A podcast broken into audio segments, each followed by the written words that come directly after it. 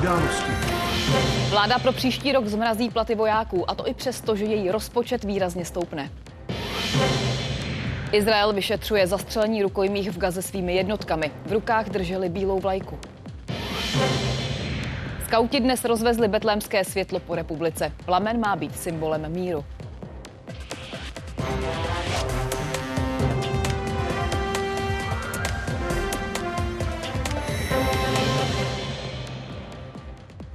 Sobota v událostech, vítejte. Děkujeme za přízeň, dobrý večer. Vláda v příštím roce zmrazí platy vojáků. České televizi to potvrdila ministrině obrany Jana Černochová. Celkový rozpočet rezortu přitom v příštím roce vzroste o 35 a dosáhne rekordních víc než 151 miliard korun. Vláda z této částky pošle na platy 21,5 miliardy. Česko bude v příštím roce po dlouhé době znovu plnit závazek vůči NATO vydávat na obranu 2% HDP. Ministrně Černochová považuje za úspěch, že na rozdíl od většiny dalších resortů nemusela snižovat objem peněz na platy o 2%. Já jsem ráda, že jsem uhájila to, že eh, vojákům eh, se nebudou eh, platy snižovat. Máme dohodu s ministerstvem financí, že vlastně nám budou ty finanční prostředky ponechány proto, abychom tedy mohli plnit i ty rekrutační cíle. Výdaje na armádní platy mají v příštím roce vzrůst o půl miliardy korun. Důvodem je plán kabinetu nabrat víc než tisícovku nových vojáků. Jejich průměrný plat bude zhruba 45 tisíc korun. Příjmy jednotlivých příslušníků armády se ale podstatně liší podle jejich hodnosti. 28 tisíc mužů a žen ve zbrani, aktuální stav české armády a v příštím roce by jich mělo opět přibývat. Plat budou mít i přes letošní téměř 11% inflaci stejný jako letos. Ten plat není to úplně většinou hlavní motivace, ale je to jedna z důležitých eh, součástí, o kterých my jich samozřejmě informujeme. Zdeněk Paul má v Praze na starosti nábor nových vojáků. Budoucí plat podle něj srovnávají třeba i s policisty nebo hasiči. Určitě, hodně se to srovnává vůči eh, civilnímu sektoru i vůči ostatním složkám eh, státního sektoru. Na webu do armády.cz máme přímo platovou kalkulačku, kde si dokáží vypočítat uh, přibližný plat, který je čeká. Právě zmrazení platů policistů či hasičů v příštím roce je jedním z důležitých důvodů, proč vládní koalice zmrazí i platy vojáků. Přestože na rozdíl od ministerstva vnitra nemusela armáda v rozpočtu na příští rok škrtat. Naopak, obraný rozpočet zroste víc než o třetinu. Zvyšovat platy pouze u jedné z, ze složek e, oproti jiným je velmi nebezpečné, protože lidově řečeno začnete zase vykrádat e, jiné, například hasiče nebo policii, to mi nepřipadá jako správné. Jana Černochová bude muset podobně jako další členové vlády snížit objem platů občanských zaměstnanců ministerstva o 2%. To ale neplatí pro vojáky. Ministrině to považuje za úspěch. Těmto složkám asi by se na platy opravdu sahat nemělo a já jsem ráda, že v tomto ohledu eh, jsme ve shodě s panem ministrem financí, s panem premiérem. Já se kloním k tomu, aby se jim platy zvedaly. Eh, samozřejmě jsem i přikloněn k té variantě toho, aby měli vyšší benefity. Proč ty platy nerostou už od ledna? To nedokážu říct v tuto chvíli, ale já si myslím, že je to, je to tou konsolidací. Poslanci schválili zvýšení výdejů na obranu na 2% HDP letos v dubnu. V příštím roce tak vláda pošle ministerstvu obrany o 40 miliard víc než letos. Sněmovní opozice tvrdí, že by část těchto peněz měla jít i na zvýšení platů vojáků. Víme, že jaká je velká inflace a jak narůstají energie. Já osobně bych si přál, aby ty platy vojáků rostly. Je to ostuda, jo, je to pokrytectví. Prostě eh, armáda České republiky plní skvěle svý úkoly. Výdaje na investice do nového vojenského vybavení chce naopak ministerstvo obrany v příštím roce zvýšit o víc než 33 miliard. Peníze pošle třeba na nová bojová vozidla pěchoty, na objednané houfnice nebo na nové vrtulníky. Milan Brunslík a Petr Vašek, Česká televize. Už jsme zmínili, že platy vojáků se výrazně liší podle jejich hodnosti. Nastupující svobodník pobírá a bude pobírat i příští rok měsíční tarifní plat něco přes 30 tisíc hrubého.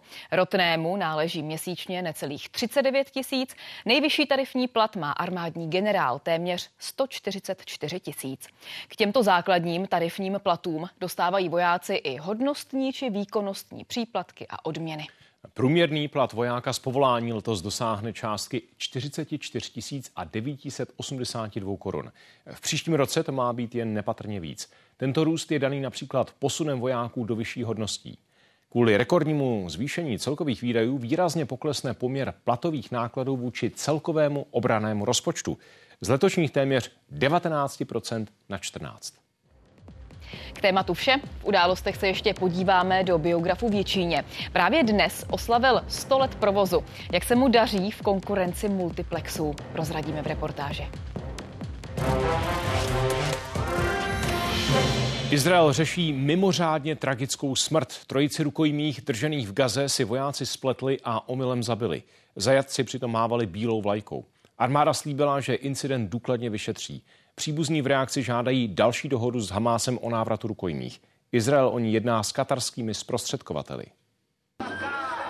Demonstrují opakovaně s nadějí, že se tyhle osoby jednou v pořádku vrátí. Jenže tentokrát dav vyšel kvůli ztracené naději. Tragické chybě, kdy si izraelští vojáci spletli rukojmí s agresory a v chaosu je zastřelili. Jde o rodiny, které znám a které čekali v naději, že se jejich milovaní jednou vrátí. Fatální omyl tak zvyšuje obavy u desítek pozůstalých i tlak na vládní dohodu s Hamásem. Do tohoto momentálně klidného místa, jako kdyby protesty z Tel Avivu vůbec nedoléhaly, že právě tady jsou v celém Izraeli cítit možná nejvýrazněji. Hned dva ze tří nešťastně zastřelených Izraelců pocházeli z kibucu Kfar Aza, vesnice na dohled Gazy a 7. října jednou z cílů Hamásu. Teroristé tu zabíjeli, ale i unášeli, mezi jinými právě Alona a Jotama. Ze 700 místních je znali mnozí. Kfar Aza byla do té doby malou soudržnou komunitou. Od říjnového útoku kibuc střeží izraelští vojáci a omezují přístup.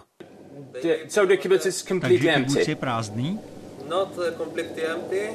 To je zcela. Někdy přijdou lidé, aby si vyzvedli věci a to je vše. Jsou tu jen vojáci. Obyvatelé mezi tím zůstali v hotelu u Tel Avivu. Štáb ČT před pár dny mluvil s matkou Alona, jednoho ze zastřelených. Tehdy ještě doufala, že syn se vrátí.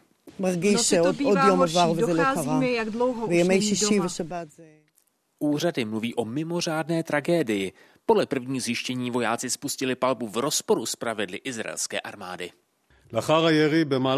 Po střelbě a následné prohlídce se bohužel vyskytly okamžité pochyby ohledně totožnosti mrtvých. Slova útěchy už ale mnohým nestačí. Portréty s výzvou Dostaňte je domů lemují silnice, parky a třeba i letiště. V rukou Hamásu zůstává odhadem zhruba stovka rukojmích. Podobné kampaně spolu s protesty mají přimět vládu k tomu, aby situaci razantněji řešila. I proto, že jako u každé války, i v téhle může přibývat chyb a omylů včetně tragických. Z Izraele Jan Šilhan, Česká televize. A Jan Šilhan ještě jednou, tentokrát živě. Jane, máš nějaké další podrobnosti o zmíněných obnovených jednáních s Katarem? Hezký večer. Ještě před pár dny to vypadalo, že Izrael není příliš nakloněný k obnovení rozhovoru s Hamásem. Nicméně právě katarští představitelé mluví o tom, že ona tragická chyba izraelské armády, po které zemřeli tři, ruko, tři rukojmí, názor Izraele poněkud obněkčila. I proto odcestoval šéf izraelské tajné služby Mossad do Norska, tedy do eh, země typické k mezinárodnímu nestranému jednání, aby tam jednal se zástupci Kataru o tom, jakým způsobem obnovit rozhovory a za jakých podmínek. Za jakých podmínek by bylo možné opět navázat komunikaci komunikaci mezi Izraelem a Hamásem, zda by o nimi podmínkami mělo být opět například několika denní příměří nebo i propuštění na druhé straně také palestinských věznů. Každopádně kvůli tomu se má šéf izraelského Mossadu sejít, nebo se měl během dneška sejít také se zástupci Egypta, tedy další zprostředkovatelské země. Nicméně podle zákulisních informací to vypadá, že ta dohoda je prozatím spíše k nedohlednu a jedním z těch důvodů je eh, fakt, že v rámci palestinského hnutí Hamas se jednotlivé frakce velmi různí v tom pohledu, co by mělo být součástí součástí oné dohody o případném další propouštění na jedné straně zajatců a na jedné straně také palestinských vězňů. Proto se jeví podle těch aktuálních informací, že prozatím další propouštění rukojmích, který je pravděpodobně v rukou Hamásu ještě 100 nebo více než 100, je spíše méně než více pravděpodobné. Zádušní mše za Karla Schwarzenberga ve Vídni. Rozloučit se do zaplněné katedrály svatého Štěpána přišli kromě rodiny rakouští politici, včetně současného i bývalého prezidenta, diplomaté, aristokraté a veřejnost. Podle vídeňského arcibiskupa byl velkým mužem, patriotem a Evropanem. Karel Schwarzenberg zemřel 12. listopadu.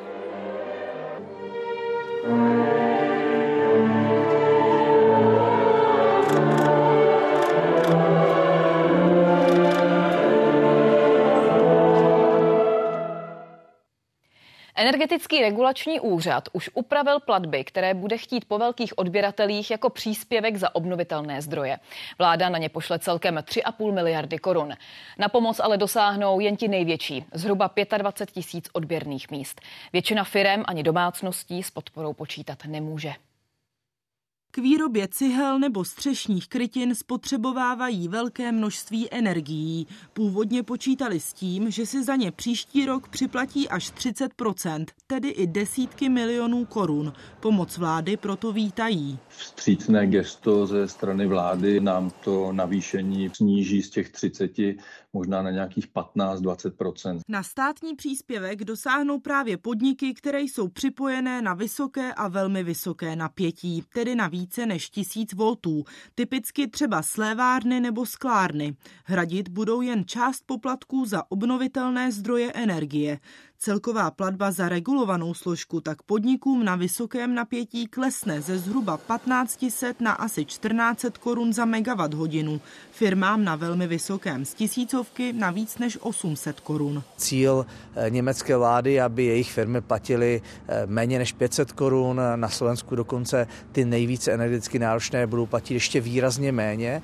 Takže z tohohle pohledu nakonec eh, i, i tato pomoc může být nedostačující. To snížení těch pladeb bude individuální, bude záležet eh, na tom, eh, jak který podnik eh, využívá ten rezervovaný příkon. Čím vyšší využití, tím vyšší úspora. Většina podniků ale na příspěvek nedosáhne. Mezi nimi zpravidla obchody nebo firmy v zemědělství, tedy ty, které jsou na nízkém napětí do tisíce voltů. Třeba ale pekárny, čisky a reály mohou spadat jak do nízkého, tak vysokého napětí. Toto pekařství podporu neobdrží. V současné době nemáme od dodavatele energie informaci, jestli bude zdražovat nebo jestli zůstaneme na stejné ceně, ale aktuálně neuvažujeme o tom zdražovat no, ceny potravin. Naopak ski areál v Bílé státní dotaci bude moct využít. I tak se mu ale platby za energie navýší. Ten příplatek tam určitě bude, bude znát, eh, ale s cenama už pro letošní sezonu hýbat nebudeme. Řada firm tak volá po větší podpoře. Tu si ale stát podle kabinetu nemůže dovolit. Pokud pak nastane výrazný výkyv vliv na energetickém trhu.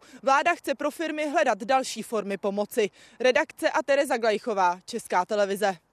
Letošní maturanti si u zkoušek meziročně mírně polepšili. Vyplývá to z výroční zprávy České školní inspekce. Neuspělo 17% studentů. Loni to bylo 21 Nižší podíl neúspěšných z roku 2021 je dán úlevami, které tehdy maturanti měli kvůli pandémii. Výsledky studentů se liší napříč typy škol. Na gymnáziích byla 6% neúspěšnost, na odborných školách zhruba 20% a na nástavbách neuspělo ještě víc lidí.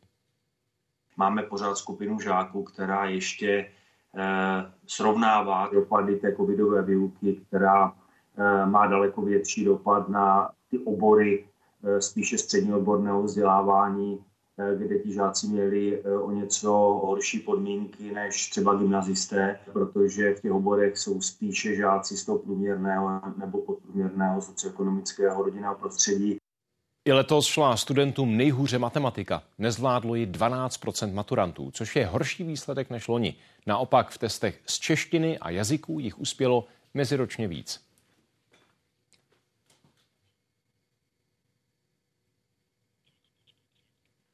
Bývalý starosta New Yorku a blízký Trumpův spolupracovník Rudy Giuliani musí zaplatit očkodnění v přepočtu 3 a čtvrt miliardy korun za poškození jména dvou volebních úřednic, matky s dcerou. Rozhodl o tom soud ve Washingtonu. Giuliani je jakožto právník poraženého prezidenta Trumpa v minulých volbách neprávem obvinil z podvodů. Dostávali poté výhrušky smrtí a museli se skrývat. Býval respektovaným starostou New Yorku. Za jeho roli po útocích z 11. září 2001 mu královská rodina udělila řád britského impéria a časopis Time označil za osobnost roku. Teď Julianemu hrozí bankrot. Musí zaplatit 148 milionů dolarů jako odškodnění za poškození pověsti a emocionální újmu dvěma pracovnicím volební komise. Peníze nikdy nevyřešíme problémy. Už nikdy se nebudu moct vrátit do domu, který mi byl domovem. Lži Rudyho Giulianiho o mě a mé matce po prezidentských volbách v roce 2020 změnily naše životy. Giuliani jako právník poroženého Donalda Trumpa tvrdil, že na těchto záběrech úřednice při posledních prezidentských volbách podvádí. Přitom jen matka podávala své dceři mentolové bombóny. Už dnes měly být vyslíchané, jejich práce, domovy měly být prohledané. Obě neprávem nařčené ženy, které dlouhé roky pracovaly jako volební komisařky, se po Giulianiho výzvě dočkaly výhružek smrti a rasistických nadávek. Nikomu nedávám vizitku, neberu telefony, nechci, aby kdokoliv znal mé jméno. Tady u soudu ve Washingtonu Giuliani zopakoval lži o volebních podvodech a vzkázal, že se odvolá proti pokutě za téměř 150 milionů dolarů. Až se tento případ dostane před spravedlivý soud, všechno se otočí tak rychle, až se vám z toho zatočí hlava. A ta absurdní vyměřená suma tomu jen pomůže. Giuliani je spolu s ex-prezidentem Trumpem obviněný i z pokusu zvrátit výsledek voleb ve státě Georgia. Ve snaze získat peníze na právní služby prodává za 6 milionů dolarů byt na Manhattanu. Bohumil Vostal, Česká televize, Washington. A další problém si na svůj seznam může připsat i samotný Donald Trump. Na konci jeho mandátu se dle CNN ztratila složka, kterou si nechal od CIA poslat do Bílého domu. Obsahovala mimo jiné přísně tajné zpravodajské informace o ruské vměšování do voleb v roce 2016. A to včetně metod, kterými se Kreml snažil podpořit právě jeho. Trump se chce příští rok o funkci hlavy státu znovu ucházet. Biografu Český raj v Jíčíně je 100 let. Nedávno ho přestavili a každoročně tam teď mývají 950 projekcí. Podle radnice je kino finančně soběstačné a odolává konkurenci multiplexů ve větších městech. Lepší obraz ani zvuk mít nemůže. Špičkové technologie se v biografu Český ráj potkali s noblesou architektury první republiky. Natália Medzihorská, vystěhovala jsem se vo čtvrtok, čau. Máme tady tu nejlepší techniku na světě, zvukový systém Dolby Atmos a projektor promítá obraz ve 4K rozlišení. Biograf radnice před pěti lety za 40 milionů opravila. Tady byly problémy prakticky se vším od statiky přes topení, přes uh, sítě a vlastně to vypadalo, že taky může to kino skončit v Číně a já jsem nevěřil tomu, že máme jezdit do multikin. 40 korun, Sedmá řada, jednička. Na nedostatek diváků si biograf Český ráj v Číně stěžovat nemůže. Třeba každou středu dopoledne promítá pro seniory. Chodíme no, jednou měsíčně určitě. Já jsem úplně nadšená tímto biografem. Diváci chodí do kina v Číně stále častěji. V roce 2011 jich bylo 25 tisíc, letos už 50 tisíc promítáme vlastně každý den a těch projekcí za ten celý rok je zhruba 950. Biograf je jedenáctým nejvíc navštěvovaným jednosálovým kinem v Česku. Vede Bio Oko v Praze 7. Ono by se provozně uživilo. To kino není ztrátový. Před stolety otevřelo projekcí němého filmu Královna ze Sáby. První zvukový promítlo v roce 1931 Fidlovačku. Moderní legionářský biograf Český ráj. Dodnes je v provozu. Tvář kina dělá osobní přístup. Tady jsou prostě stálí lidi, který každýho diváka pozdraví, ten člověk cítí, že ho zajímáte. Naše další plány do budoucna jsou vydržet dalších 100 let. Do těch biograf v Číně právě vstupuje Vlastimil Weiner, Česká televize. Speciální školení dobrovolných záchranářů z horské služby. Na Šumavě cvičili třeba vyhledávání lidí v lavinách. Víc ukážeme v reportáži. Hvězdy naposledy na tanečním parketu. Na finále 12. ročníku Stardance pozve Barbara Kroušková. Dobrý večer z Pražského výstaviště.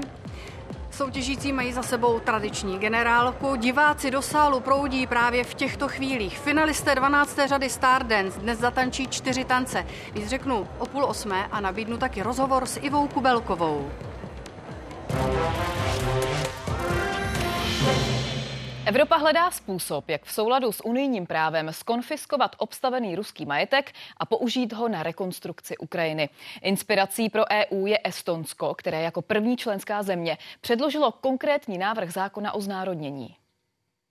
Estonsko, země s milionem a 300 tisíci obyvateli sousedící přímo s Ruskem, dosud obstavila ruským oligarchům majetek asi za miliardu korun. Zhruba 90% zmrazeného ruského majetku je tady v Estonsku v rukou dvou oligarchů Melničenkova a Kantora. Kantor například tady v přístavu ovládá firmu provozující nákladní dopravu. Blízký Putinův přítel Věčeslav Kantor navštívil v roce 2015 konferenci o holokaustu na Pražském hradě. Jeho firma v Estonsku skladuje a překládá umělá hnojiva Teď je kvůli sankcím pod kontrolou státu.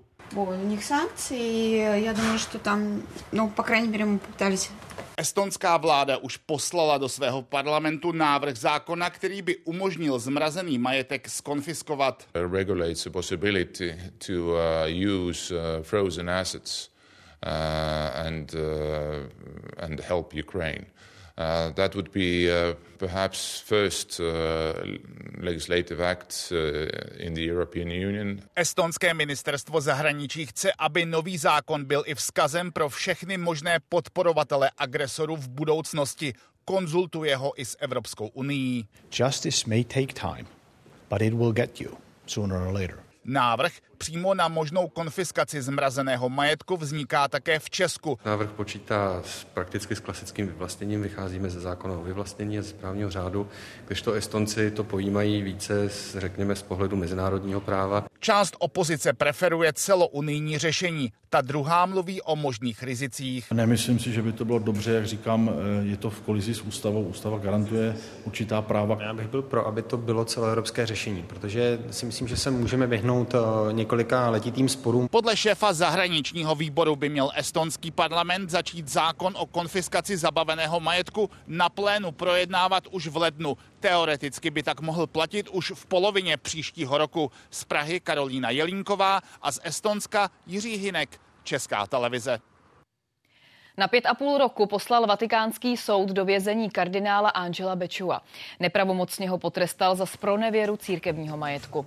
Proces před trestním tribunálem s dosud nejvýše postaveným římskokatolickým hodnostářem trval dva a půl roku.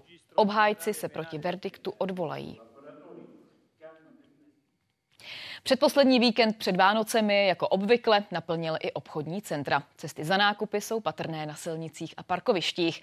V Olomouci je Martin Laštůvka. Martine, jak to vypadalo tam a jak dnešek hodnotí prodejci? Ptal jsem se na to třeba v hračkářství anebo obchodě s elektrem anebo oděvy a prodejci jsou s dnešním dnem spokojení. Velké fronty se tvořily například u pokladen také v knihkupectví, no a lidé také nakupovali ve velkém potraviny. Například v jedné z parfumerií, kterou jsem oslovil, ale čekali ten zájem ještě větší. Navíc dnes řešili třeba i eh, krádež poměrně drahého zboží, kterou zachytili bezpečnostní kamery. Obchodníci předpokládají další velký zájem ještě zítra a mluví také o tom, že řada lidí nechá ty nákupy až na poslední chvíli, například na příští sobotu. Od rána byl u velkých obchodních center tady v Olomouci poměrně problém zaparkovat. Například tady uprostřed Olomouce zaplnila auta i parkoviště, které bývá za jiných okolností v podstatě eh, prázdné. Teď už ale, jak se dívám kolem sebe, se ta parkoviště postupně eh, vylídňují a auta odjíždějí. Advent má i svou klidnější podobu. Skauti třeba tradičně rozvážejí betlémské světlo. Lidé si pro ně během dne chodili na mnohá nádraží. Další pak zamířili třeba na zámky. Některé přichystali speciální program s adventní tématikou. Týden svítil tento plamínek pouze v brněnské katedrále na Petrově. Dnes se vydal na cestu po republice, aby nezhasl, zajišťovali tradičně skauti. Potkám hodně nových jakoby, lidí a vlastně ten dobrý pocit z toho je takový fajn. Máte špíly na napálení? V jednotlivých stanicích vystupovali světlonoši a předávali světlo lidem, vždy ale pouze dvěma až třem zájemcům, aby vlak nezdržovali. Děkuji moc. Mějte se tak jo, pěkné Vánoce. Baví nás ten týden ho doma ochraňovat. Každý večer je to napínavý, když jdeme spát, jestli ta svíčka vydrží přes noc, nebo už dohoří. Ať vaše betlémské světlo prozáří váš domov. V Kroměříži prožívají poslední předvánoční víkend v patřičně slavnostním duchu. Arcibiskupský zámek zve na speciální prohlídky, koncertní představení i bohatou výzdobu zámeckých sálů. Výzdobu připravovali zámečtí floristé přes tři týdny, spojující prvek tradiční vánoční motivy, věnce, stromky a ozdobné chvojí. Aby ti lidé tak vlastně procházeli jakoby tím adventním kalendářem. Tady na zámku ve Světlé nad Sázovou připravili hned pět prohlídkových okruhů. Největší zájem je o výstavu Historie Vánoc a vánočních tradic. Důležité je, aby u stolu seděli ti, kteří tam spolu chtějí být. Stovky návštěvníků chtějí denně vidět i časově omezenou výstavu repliky korunovačních klenotů. Ještě se chystáme do, do Třebíče, potom do Telče, pak se chystáme na nějaký koncerty. Adventní programy často pokračují až do štědrého dne. Až do té doby si opozdělci můžou přijít i pro betlémské světlo. Redakce a Veronika Červinková, Česká televize. 40 dobrovolných záchranářů z horské služby na Šumavě se dnes připravovalo na novou zimní sezónu. Školení zahrnuje i vyhledávání lidí v lavinách. Na Šumavě jsou lavinové katastry sice jen v chráněných oblastech, kam se nesmí, záchranáři už tam ale výjížděli. Před týdnem utrhl ski alpinista menší lavinu nad Černým jezerem. Takže doporučoval to rozebrat, podívat se, co tam máte, zkompletovat a dát si to UT, hrubá síla to nese, takže hrubá síla se to dá na záda. Zbývá už jen zkontrolovat výstroj a vypravit se k prvnímu stanovišti. Tady musí všechno probíhat stejně jako při skutečném zásahu. Najdete prvního, zamarkujete, najdete druhého, zamarkujete. Vždycky, když budete markovat, zahlásíte mi, našli jsme prvního. Najít člověka pod sněhem a na místě ho ošetřit. Ty na střed, jdeš sem a už to hned stoupá. Chlapi nohy, možná ještě jeden k trupu. A pak dopravit do bezpečí. O bezpečnost turistů na Šumavě se musí celou sezonu starat 19 profesionálních záchranářů a 40 dobrovolných. Té práce je eh, hodně, přibývají úrazy jak v létě, tak v zimě tak ten výhled do budoucnosti je především v posílení profesionální záchrany. Ne vždycky ale terén dovolí snadný transport zraněného. Bude spust zraněného v transportním prostředku eh, exponovaným terénem, pručím, který by se jako blbě sjížděl na lyžích. Lavinové nebezpečí hrozí na Šumavě jen v místech, kam je kvůli ochraně přírody zakázaný vstup. Tady musí záchranáři pravidelně sledovat výšku sněhu a jeho vlastnosti. Zdeněk Mlnařík, Česká televize, Šumava. 12. řada Stardance dnes večer končí. Přímý přenos začíná na ČT1 ve 20 hodin a 10 minut a diváci rozhodnou o novém králi nebo královně parketu. Finalisté dnes zatančí celkem čtyřikrát, mimo jiné svůj nejoblíbenější tanec, ale také freestyle, který diváci ještě neviděli. No a na parket se dnes večer dostane taky sedm párů, které se do finále neprobojovaly.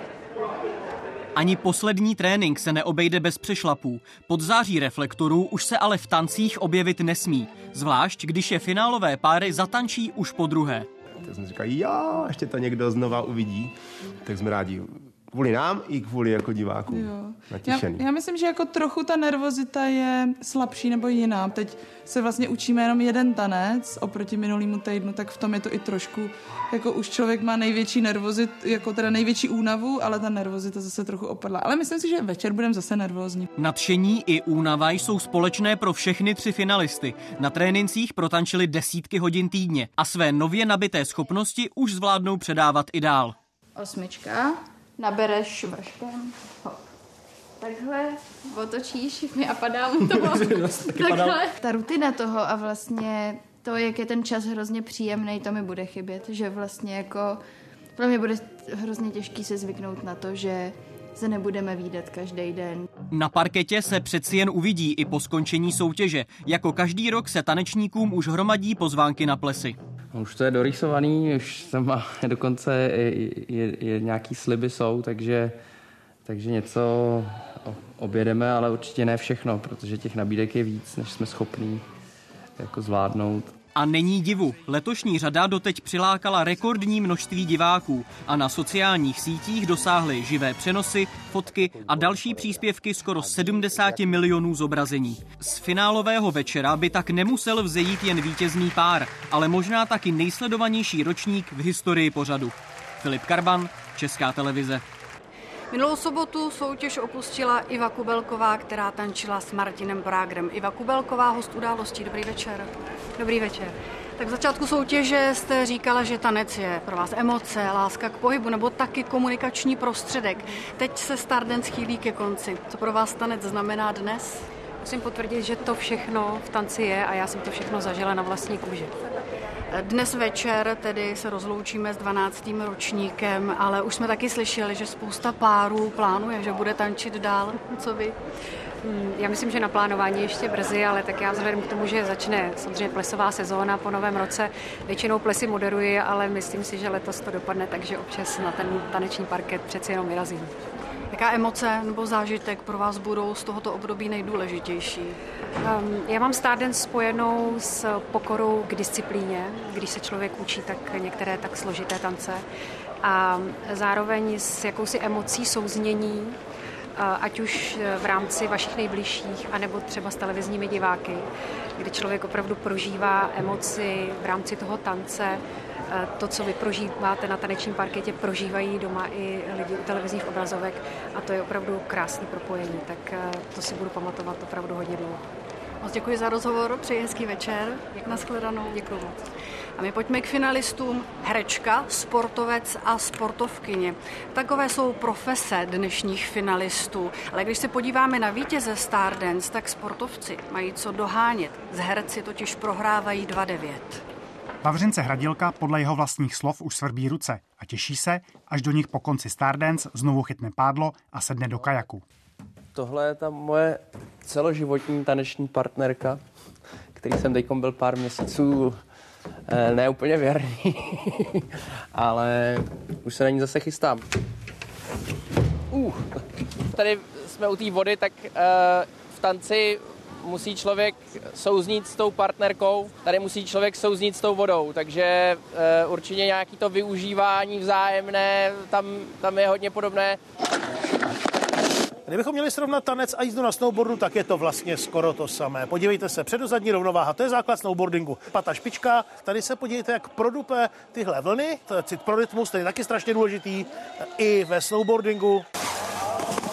Tady je to, o čem jsem hovořil. Předozadní rovnováha, eh, neustálé pumpování nahoru dolů. To je úplně stejné jak na tom snowboardu. Podívejte se, jak chodí FK nahoru dolů, tak to má být. Eh, ve standardu špička, pata, pata, špička. To taky patří i ke snowboardu. Eh, smysl pro rytmus v tomhle případě nemusí přejíždět terénní nerovnosti, ale musí přejíždět ty hudební nerovnosti a trefuje se do nich parádně. Sportovci jsou oproti ostatním zvyklí na pravidelnou fyzickou zátěž a také jsou z principu soutěživí. Někdy by ta soutěž soutěživost mohla být i na škodu v tom, že třeba chce víc, eh, než eh, kolik zvládne. Eh, na druhou stranu může být soutěživost velmi pozitivní v tom, že prostě chce uspět a chce uspět ve všem, co dělá. Třeba jako Aleš Valenta. Ten v roce 2002 vyhrál olympiádu a o pět let později i Stardance. Každý sportovec má vlastně jako motivaci vyhrávat, protože to má v sobě, to je jeho DNA, ale zase u Stardance tam to asi pro toho sportovce úplně není primární. No ono se to těžce říká, co bych jim poradil před finále, ale asi aby se soustředili na kroky, eh, pořádně tančili, usmívali se, měli z toho prostě srandu a, a užili se to. No. Bedinu má jistou Hradilek, Adamčiková i Pavlovičová. Kdo vystoupá nejvýš, ale na rozdíl od olympiády určí diváci. Petr Adámek, Česká televize. Jeden latinskoamerický a jeden standardní tanec, jak už jsem taky říkala, tak ty doplní ten nejoblíbenější, ale i freestyle v nové choreografii, kterou si finalisté připravili právě pro dnešní finálový večer. Přímý přenos na ČT1 začíná ve 20 hodin a 10 minut a diváci budou rozhodovat o tom, jestli se královnou či králem parketu letos stane herečka, sportovec nebo sportovkyně. My samozřejmě v tuto chvíli přejeme krásný večer a já vracím slovo do Pražského studia. Události pokračují dalšími zprávami. Tady jsou. Maďarsko bude vetovat vstup Bulharska do šengenského prostoru, pokud Sofie nezruší přepravní daň z ruského plynu. Bulhaři a Rumuni přitom na jednomyslný souhlas unijních zemí čekají už od roku 2011. Maďarská vláda, která udržuje kontakty s Moskvou i po ruské invazi na Ukrajinu, se na rozdíl od většiny evropských států nesnaží zbavit závislosti na ruském plynu. Ukrajina řeší problém s nedostatkem vojáků. Většina těch ochotných bojovat už narukovala a armáda těžko schání další.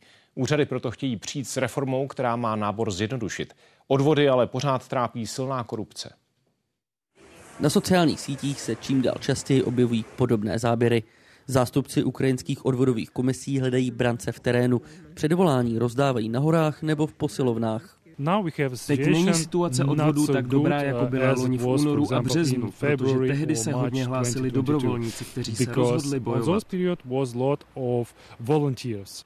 Odvody navíc nejsou centralizované, řeší je jednotlivé oblasti. Největším problémem ale podle Stupaka zůstává korupce. Řada lidí se zbrané povinnosti vykoupila. Zemi podle BBC opustilo na 20 tisíc mužů. Cena se pohybuje od 4 do 15 tisíců dolarů za osobu. I kvůli tomu už v létě prezident Volodymyr Zelenský ohlásil změny a do vedení komisí dosadil bývalé vojáky. Výsledky ale zatím nejsou viditelné. V zemi navíc přibývá padlých. Podle Spojených států boje nepřežilo nejméně 70 tisíc ukrajinských vojáků. Dalších víc než 100 tisíc pak je zraněných. A i ti, kteří zůstávají na frontě, jsou velmi vyčerpaní. Na frontu se proto pravidelně vrací i poranění muži, jako třeba Andrej, který má za sebou už pět operací. Na klinice mu ani nestihli odstranit stehy.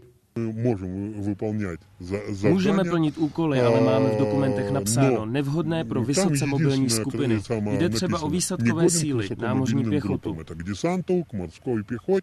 Mluví se proto o reformě. Povinnou vojenskou službu by například mohl nahradit intenzivní výcvik občanů v braném věku.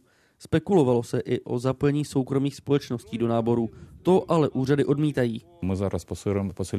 Posilujeme kontrolu, aby nikdo neporušoval zákon a mobilizace probíhala zákonným způsobem. Nebudeme porušovat žádná lidská práva. Podle analytiků je také důležité, aby se odvedení muži lépe nasazovali do rolí odpovídající jejich dovednostem, aby obličejů dalších padlých vojáků na této zdi přibývalo co nejméně. Jan Dřápek, Česká televize Ukrajina.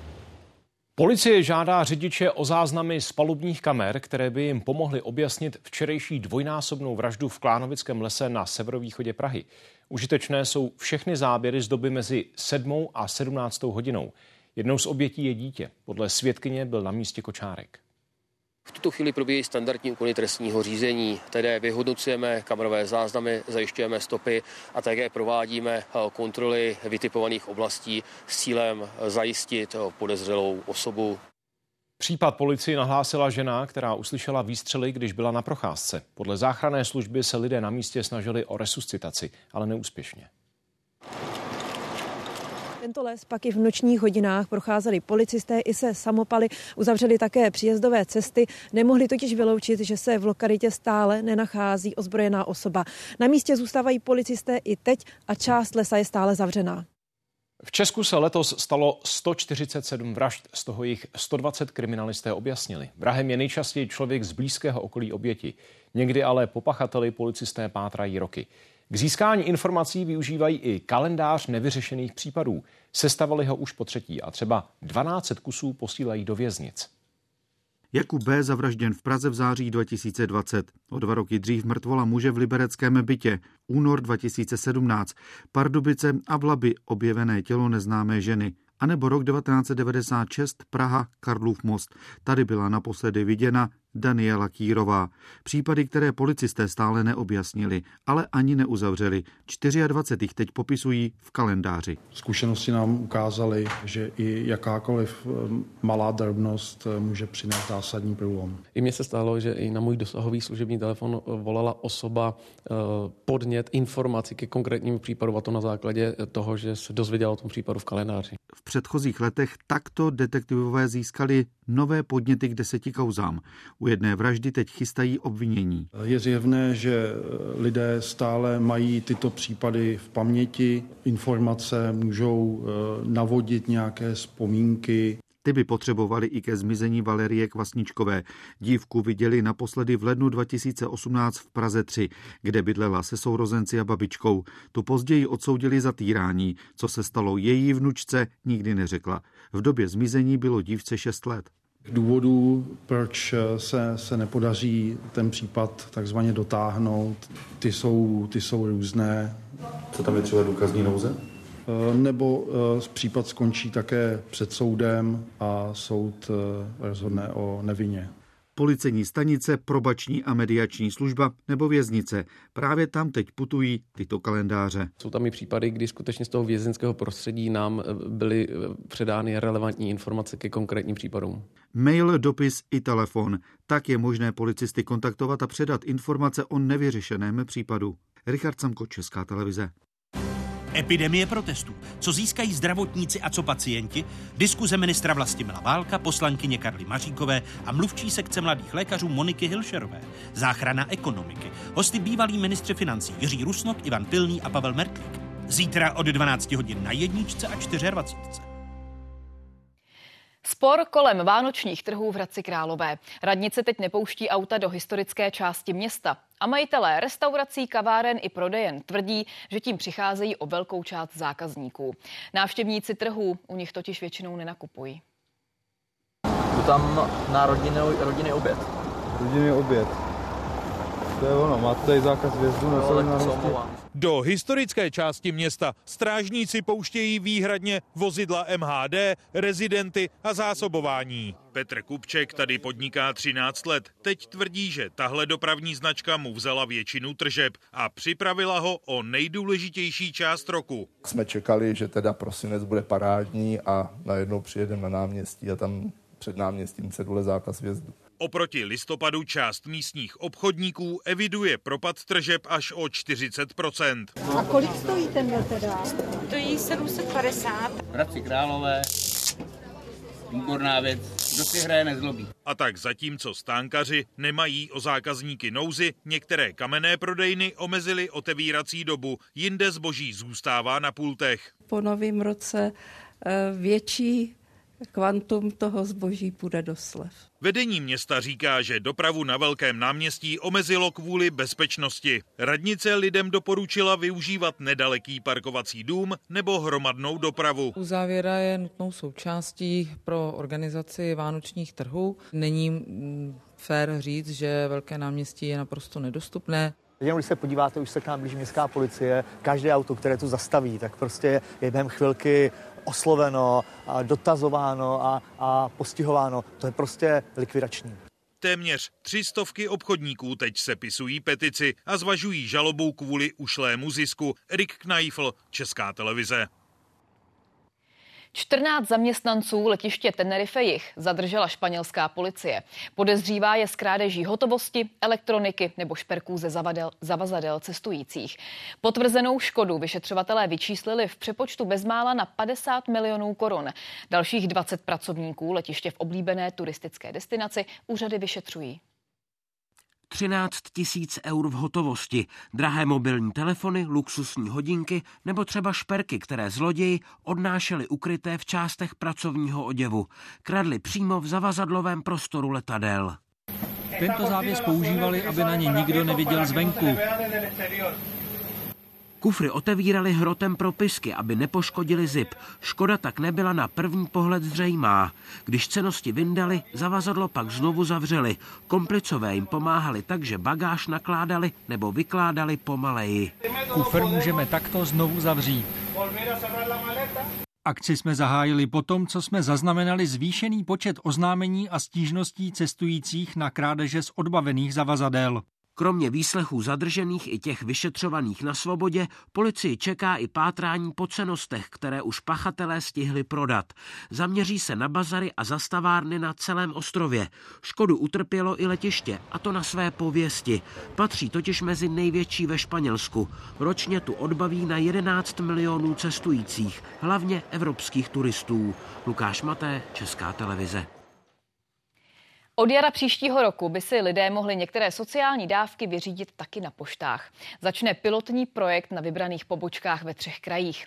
Opozice ale před takovým plánem varuje, třeba kvůli práci s citlivými daty.